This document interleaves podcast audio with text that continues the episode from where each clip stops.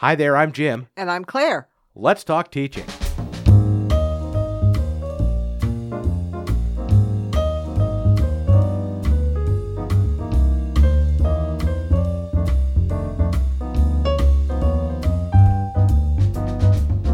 Welcome to Let's Talk Teaching, a podcast from the Center for Teaching, Learning, and Technology here at Illinois State University. I'm Jim G. Joining me once again today, I'm excited. It's our director, Dr. Claire LaMonica. Hi, Claire. Hi, Jim. We are going to be talking today about our top five, actually, your top five picks. Claire's. Claire's Cla- top five picks For what?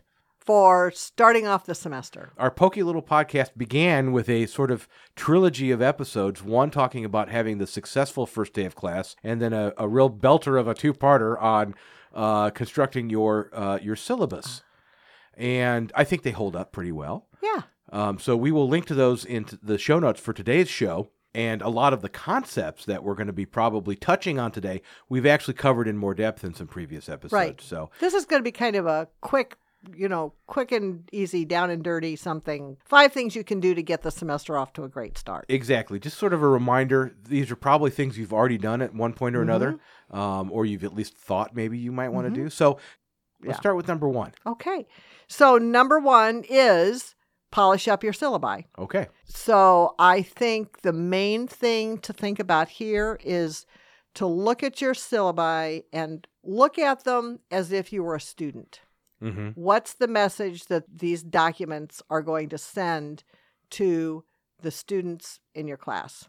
And and you know that's not it's not as easy as it sounds because syllabi in the academy tend to have sort of a dual role Mm-hmm. and one of them is curricular and the other one is pedagogical so um, you know the curricular piece is oh we have to make sure that we have all you know all the t's dotted and the you know and we, it matches up with our curriculum maps and everything and this is going to get our course approved I was just about to say, you've talked before about how we actually end up writing our syllabus sometimes for two different audiences. Right. There's the audience that we want to it to end up with, being the students, but a lot of times it's first written for our peers who are going to be approving this as part of a curriculum committee or something. and that doesn't necessarily work for students Right, so yeah. you really want to look at it and to the extent that you are able make sure that it's a student friendly document Yeah. The only other thing I would add to that would be, and I don't always do this all the time, but I sometimes I will have a copy of my syllabus or I'll take notes about how the class is going. So if I'm Oh, dusting off yeah. or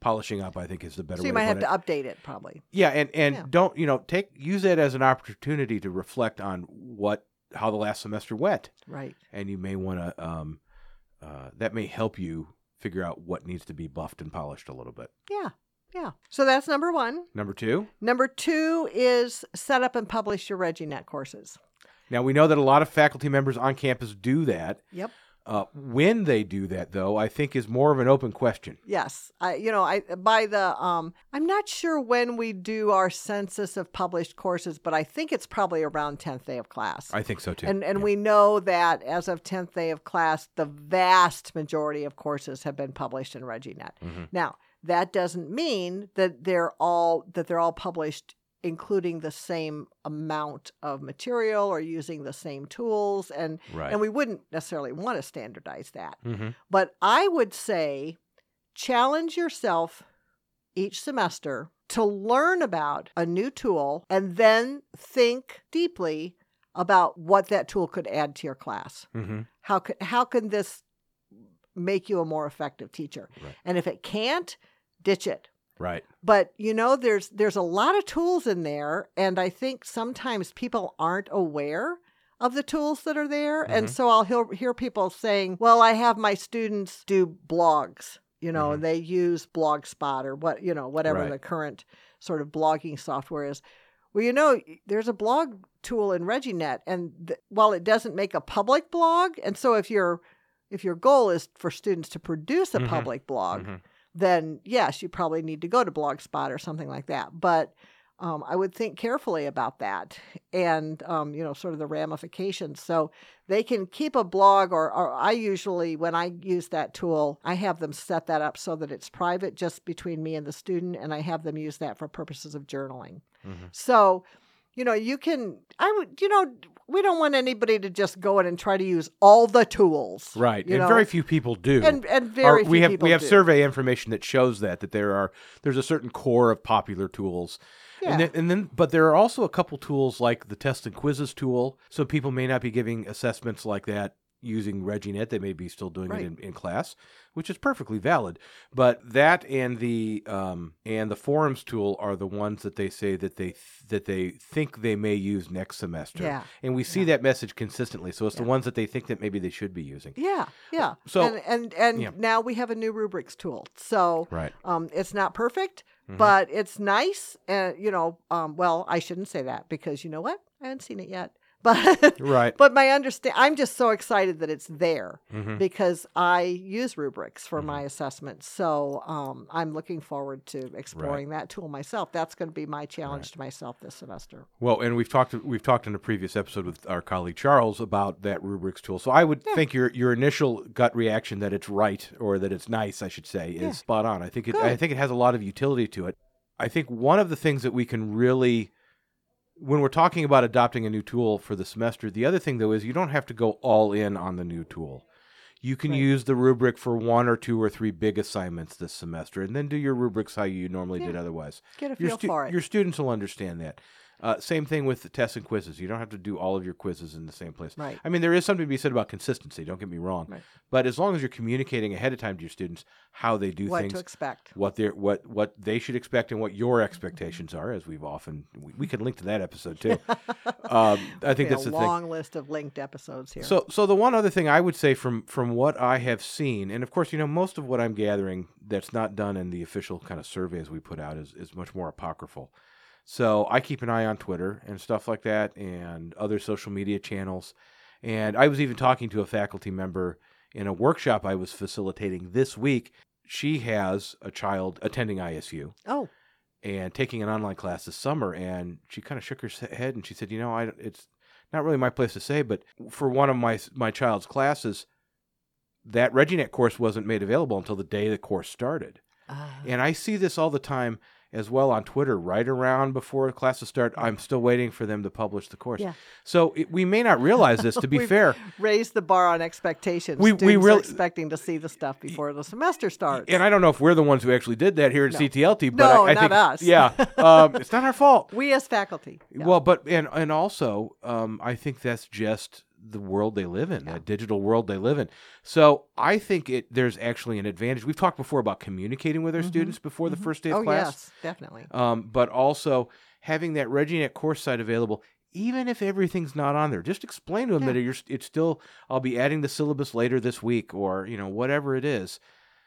I think having that presence online actually is reassuring to a student as they're kind of working mm-hmm. through getting into that mental space to, to start yeah, the semester. They just like to know that there's something there that you know Yeah. you're going to use ReggieNet. And I never, I never publish my complete courses. I mean, I always, you know, my modules I release one at a time. Right. So when you publish, they you don't see everything lessons, to they begin with. Everything. everything yeah. that's there, and, and it's not always there, of course. Right, exactly. you know, true confessions. But- Well, and, and so we're giving all of this advice in the in the recognition that also the people who are listening to this are very busy people. Right. So we should move on. We should, yeah, let's do that. Okay. What we, so we should move on to number three. All right. So uh, number three is plan your first day of class. Now, And remember, I'm going to say it. I'm going to say it again, even though I've said it in many times in other podcasts. There is no such thing as syllabus day. So I want to talk a little bit about norms. Okay, so because I've just been doing some reading, and I've been reading a book about classroom discussion, and it was written by a sociologist, which is really interesting because um, he, of course, experiences his his teaching through a sociological lens, right? Mhm. And so he talks a good deal about one of the things that makes it difficult to gar- to get authentic discussions or conversations going in classrooms is that we have these established norms. Um, there are there are things that students and faculty expect that a college classroom will look like, and Mhm. generally the sort of most normal norm, you know, Right. the, the most widespread norm is the professor's going to talk and the students are going to pretend to pay attention. And so and and you know and he and he talks Yeah. he doesn't call it pretending to pay attention, but he talks about the notion of civil attention, which is students put aside their distractions. Mm-hmm. They make fleeting but frequent eye contact with the instructor. They nod. Mm-hmm. They keep something in front of them that appears as if they're taking notes, and and maybe they are. Right. But um, that's what that's what they feel is expected of them. Mm-hmm. And so the professor may have different expectations of them. So um, I would say that if you are expecting that your class will be anything besides that, if there are if you are going to disrupt those norms in any way, if you are planning to have student discussions on a regular basis, if you are planning to have students conducting experiments on a regular basis, whatever, um, disrupt that norm the first day because Okay. because the thing you do and this is this is the sociologist talking not just claire but um, the thing that you do on the first day will either reinforce or disrupt the norm and that's what they're going to expect for the rest of the semester so you just make it harder on yourself if you go in the first day and read them the syllabus and then come back the second day and say we're going to have a group discussion yay So, so if I because they won't believe you right. So if I un- uh, so let me just make sure I understand what you're saying. If our if our goal our goal should be to defy expectations that first day with these students to an extent. yeah Because if we wait until the in other words, the old shampoo commercial is true in this case. You never have a second chance to make a first Right. impression. yeah. You know, yeah if you don't defy those expectations and model the behavior right away of what you want the learning to be, it's You're going to be harder to do to, You're to just defy making them it on the hard second. on yeah. yourself. It's It gonna- doesn't mean you can never establish a Right. different norm, but Right. it means that it's going to take longer and it's Yeah. going to be harder. So if you come in the first day and get them doing the kind of thing, you know, my Right. my old saying has always been, you know, start as you intend to continue. Yeah. So whatever you whatever expectations you have for them in a general way, you should be setting up on the first day. You know, I was I was thinking about something along these lines last night, which is we've talked before about some people get really nervous when uh, the teacher, Yeah. Oh yeah. the instructor, some people get really nervous, some people are not, and and we also talk about you know both of us got into teaching originally because we kind of like to be the one in front of the room, right? yeah. And there, I know, but there's this idea that we're trying to read the room. We want to we want to walk out of that first class bouncing, right? Right. And I think one way to one way to get a good read on those students and see what unique individuals they are, and to not come away feeling like oh I, they, they were just a bunch of mannequins sitting there Mhm. Is to do something like you're talking about and to defy the expectation of, like you said, you're up there sonorously reading your syllabus and they are pretending to pay attention. Right. Uh, and it, it doesn't mean yeah. there's no way to go. You know, you could you could build some student discussions, conversations around the syllabus. Yeah. That you know, so there are people who I- do that very yeah. successfully. So, you know, I'm not saying that you have to abandon syllab your going over your syllabus, even though I may have said that in the past. But, but I, you know, I, I think I, have a recording of it actually. it's yes. probably on. It's probably recorded somewhere. It's in sound bites. yeah. But um, Yeah.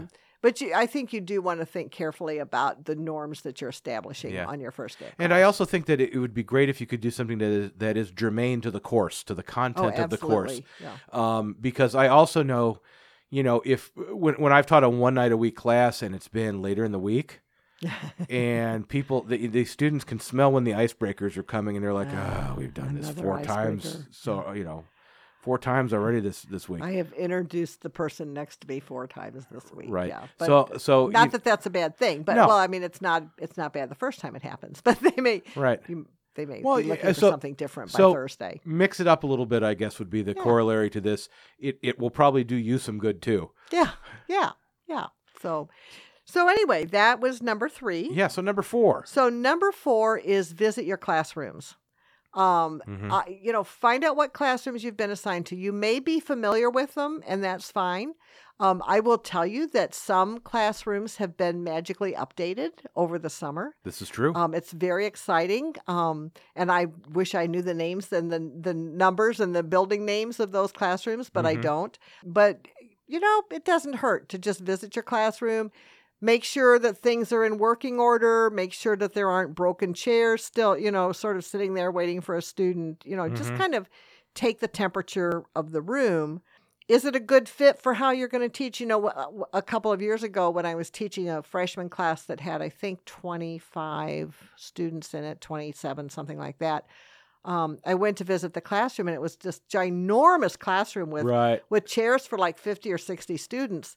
And I was like, okay. So I was really glad I knew that in advance because I got there early the first day hmm and physically roped off some of those chairs and Yeah. made them unavailable to the students. I was like, except for the one who tried to climb over my rope. But I just, you know, I told him, not, get out of there. Get out of there. Yeah, Yeah. nice try. Yeah. Um, so anyway, you know, make sure that the classroom's a good fit for what you're what you're planning to do. Um, I would also suggest, um, and and I, this is a suggestion that makes me kind of sad, but um, I think nowadays it probably behooves us to take a look at the emergency plan that's posted in the classroom door hmm and to know to know where the exits are to know um, where you're supposed to go in case of a tornado Mhm. what you know what does your classroom have multiple exits is your does your classroom have glass in the doors does your classroom lock do the doors lock you know what if there is an active shooter situation you know what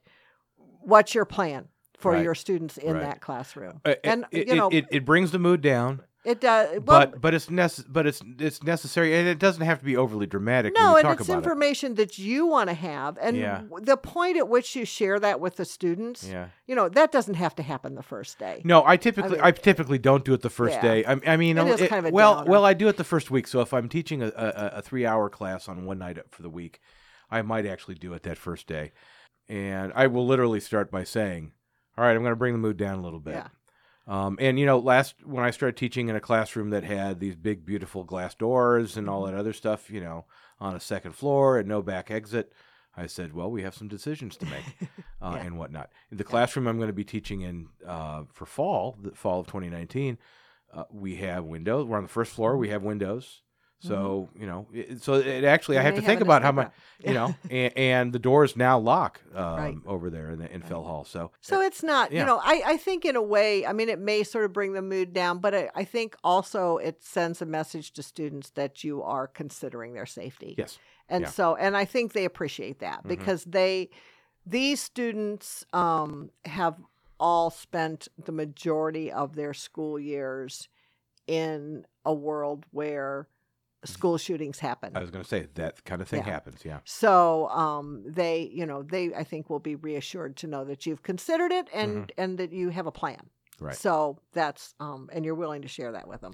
So one the only other thing I would add, and I don't think this is going to raise the mood a little bit, but one thing I found it very helpful to do is to go to the classroom and log into the instructor's computer Oh, good thought. because, um, especially they're all win- we have Windows. Com- well, actually, I shouldn't say that. There are some classrooms that have Macs as well, but certainly on the Windows PCs nowadays.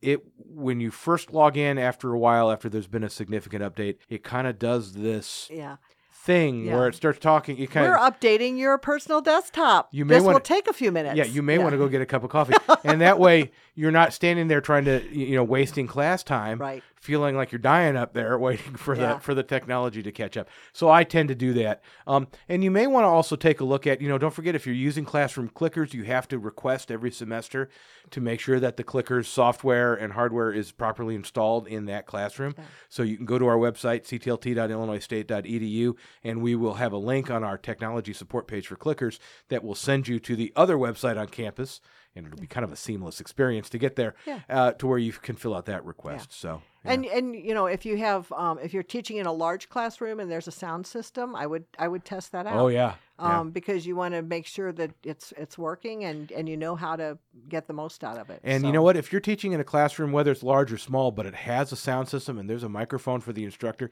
I would encourage you to it. actually use it. I um, people do not have students do not have to have uh, an accommodation card in order to get something out of having you mic'd up. I mean, we, and we've talked about this before. and We've started to to really.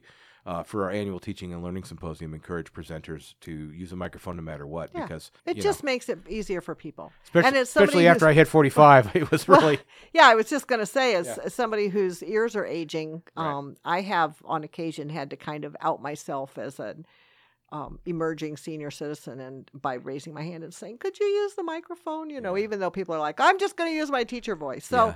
you know, that's up to you. It's up to this. The you know, you want to think about the size of the classroom, but also think about you know that that may be something that your students will something else your students will appreciate. They will appreciate you. Yeah. You're not showing off when you do that. No, I think no. you're being respectful of your students. I think so that. too, and you can explain why you're doing it. Yeah. you know. Number five. Let's number ta- five. Take it. Take us home, Claire. Yeah, we're gonna we're gonna, and this really is, you know, take it home. I strongly suggest that between now and the first day of class, you take a day, and you just make it. I call it a me day. hmm You take a me day, and whatever that means to you, but put work out of your mind. Go get a massage. Go for a hike in a park um, whatever it is that will relax you and improve your internal mindset you know your Mhm. your mindset just make you send you into the semester feeling good Yeah. and and feeling rested and so um because it's you know it's going to be it's not a sprint it's a marathon the Mhm. semester is going to be 15 weeks long Yeah. And at the end of it there will be a final evaluation period right. so um and then you know what happens after that?